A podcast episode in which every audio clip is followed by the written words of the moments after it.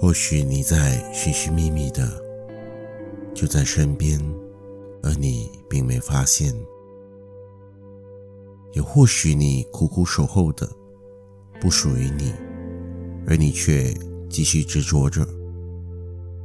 欢迎来到享乐播客，和你说说故事，听听歌，浅尝人间百味。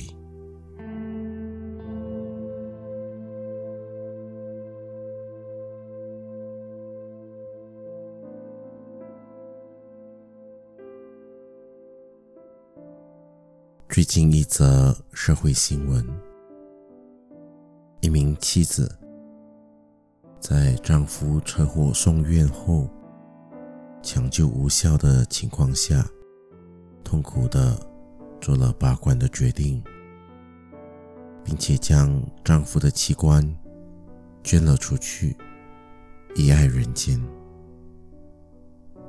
器官捐献运动起源于什么年代？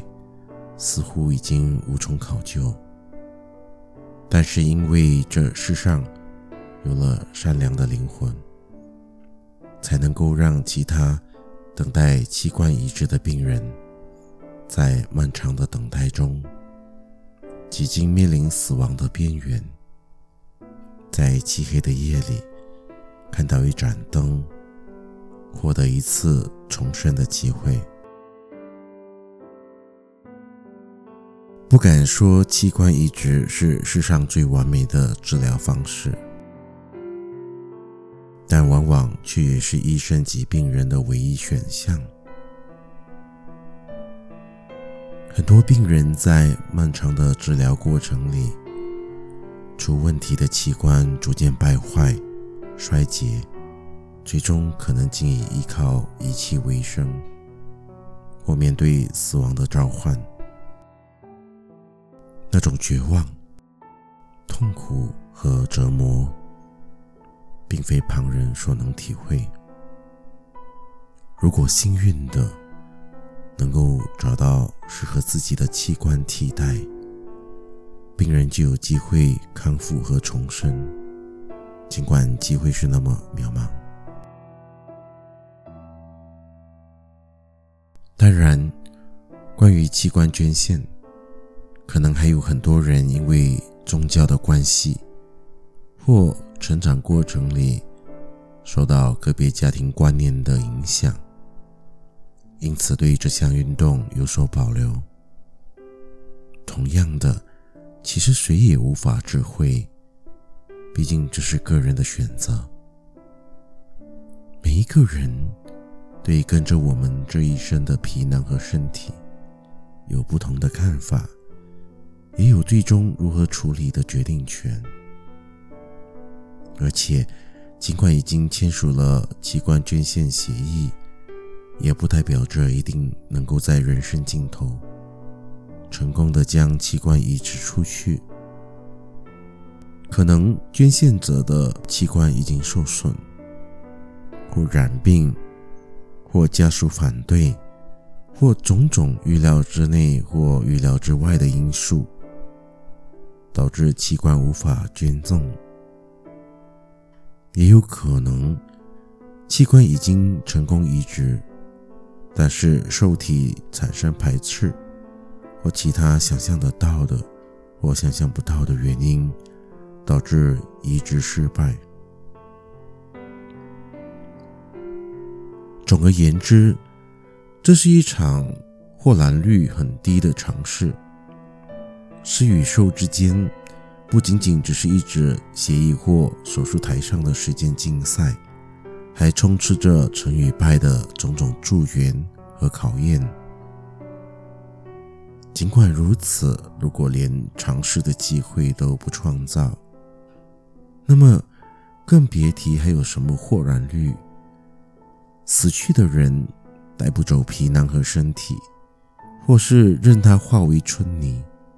或是化为尘烟，而还活着的人，则继续痛苦无奈地等待着死亡，仅此而已。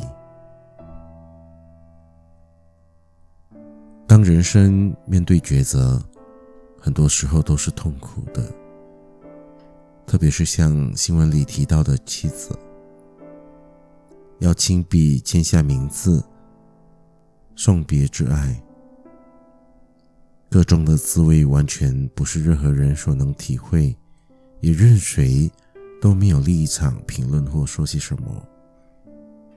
不管站在什么角度，充其量也只能感叹，在这件事情上，生命的无奈，而妻子的勇气和善良，王者劳碌一生之后，仅剩下的，至少只能留给其他需要的人，延续了别人的生命，让自己以另外一个方式依然活在世上。关于器官捐献，很多人常说，愿意签署器官捐献协议的人，并且在人生结束时顺利的将器官移植出去，是一种莫大的菩萨精神。但我想说，或许等待着器官移植的病人，在某个程度上，也是在用着自己的身体和生命。去成就别人伟大情操的菩萨，施与受之间传承着相互圆满的关系，生命因此才呈现出生生不息的循环繁衍。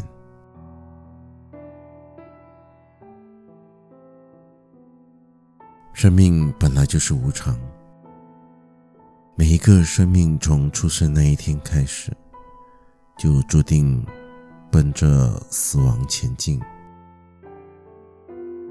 只是有的人经历了人间的快乐悲伤，高低起伏，在心愿圆满的时候安详的离开；有的人可能踌躇满志，最终却壮志未酬；有的人。怀着怨怼告别，有的人带着遗憾不舍离去，有的人潇洒的杀手，有的人希望尘缘再来。其实，不管有什么样的遭遇，生命说的都是离开。浑浑噩噩一辈子也好，丰富多彩过一生也罢，什么都无法带走，也什么都无法挽留。那么，我们到了人生的终站，有什么是能够留下的呢？我想，那或许就是我们对这个世界最后的爱。我们一辈子能爱的人太少，能为所爱的人付出的也不多。我们在世上的爱太小，因为我们对爱有选择，有私心。我们在给爱的时候，也在索求着别人对我们的爱。只有当我们在离开的时候，为一个未知的生命做出奉献，才是真正让我们了解爱是什么，明白爱是什么的时刻。这一辈子，我们留下的不是我们的性命，不是我们在世间一切。虚无缥缈的名与利，而是一份最单纯无邪、最毫无私心的爱。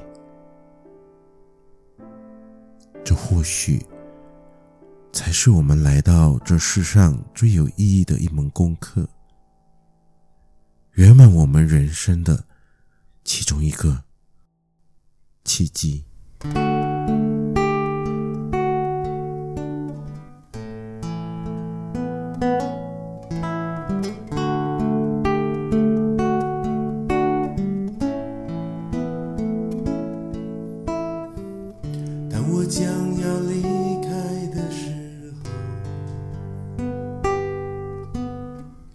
请把我的爱留下。这旅程的结束，至少还能为你做些什么。当我将要走了的时候，请把我的心。家这路途的暂别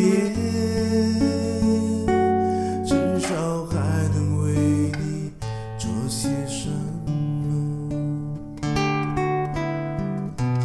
啊将我的眼睛留下让你